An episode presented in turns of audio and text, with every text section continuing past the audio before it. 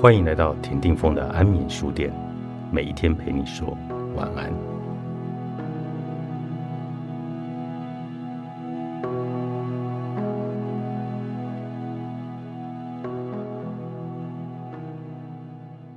人的伪善至少可以分成三种方式。第一，很多人会用比对自己和朋友更高的标准来对待他们不赞同的人。第二，很多人在生活里经常是说一套做一套。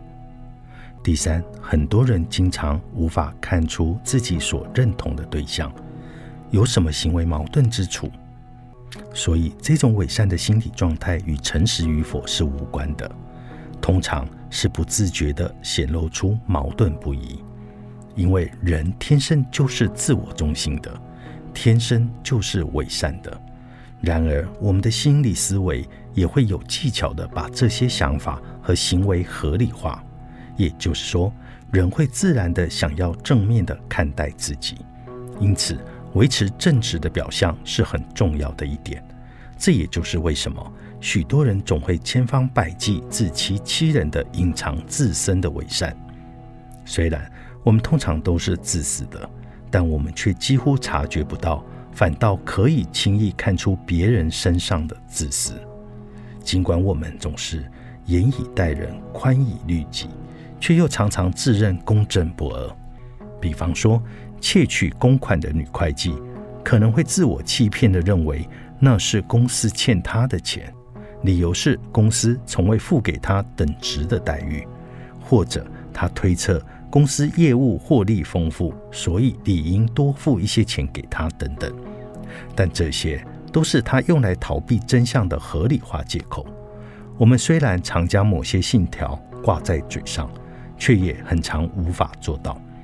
唯有在言行合一的时候，心口合一，才是能够让我们真正拥有理智的正直。当你努力活得正直的时候，就会固定检视自己身上的矛盾之处，不找借口，诚实的加以面对。你会想要了解自己的真实样貌，也想要了解别人的真实样貌。正是自身的双重标准或者矛盾，你就可以开始超越这种状况。而在你能够看穿别人的伪善后，也就不会那么容易被人操控了。当然，你也要知道。我们永远无法完全控制自己的自我中心，所以也永远无法完全的控制这种状况。但至少你可以把自己变得更正直一点。请留意自身的行为和他人的行为中的伪善和矛盾，抓住你自己使用双重标准的时候，并注意别人是否也会这么做。因为伪善是人类的天性。理论上很容易就看得出来。此外，也要仔细检视人们口中所说的观念，并与他们的行为来比对，同时挖掘自身思考和行为的矛盾不一。注意自己是否曾经宣称相信某一件事情，但实际上行为却和这个信念相互抵触呢？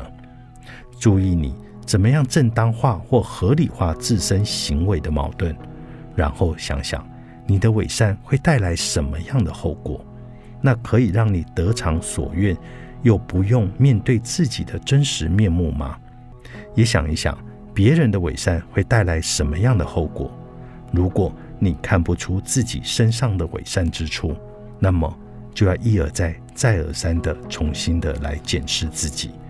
我们来减少自身伪善的策略。你有没有对他人的期待过高与自身的标准的情况呢？锁定你最容易展现伪善的地方，通常就是会摄入个人情感的地方。你是否对另一半的期待高过对自己的标准？对同事呢？对下属呢？对你的亲人呢？在一张清单上，我们来写下对你而言最重要的信念，接着。找出你在哪些事情的情况下会做出与那些信念矛盾的行为。比方说，你可能会宣称自己很爱某一个人，但是你的行为又常常无法切合他的利益；或者你可能会说理性很重要，但实际上却很常常失去了理性。想一想你现在的生活方式，你是否过着正直的生活，心理动机都光明正大呢？或者你是否掩藏着什么样的事情？若是这样，那件事情是什么？更重要的是，你为什么要这么做呢？你要怎么去正视自己的矛盾？你需要对自己或你的处境做一些改变吗？三十堂带来幸福的思辨课，作者琳达·艾尔德，理查·保罗，商周出版。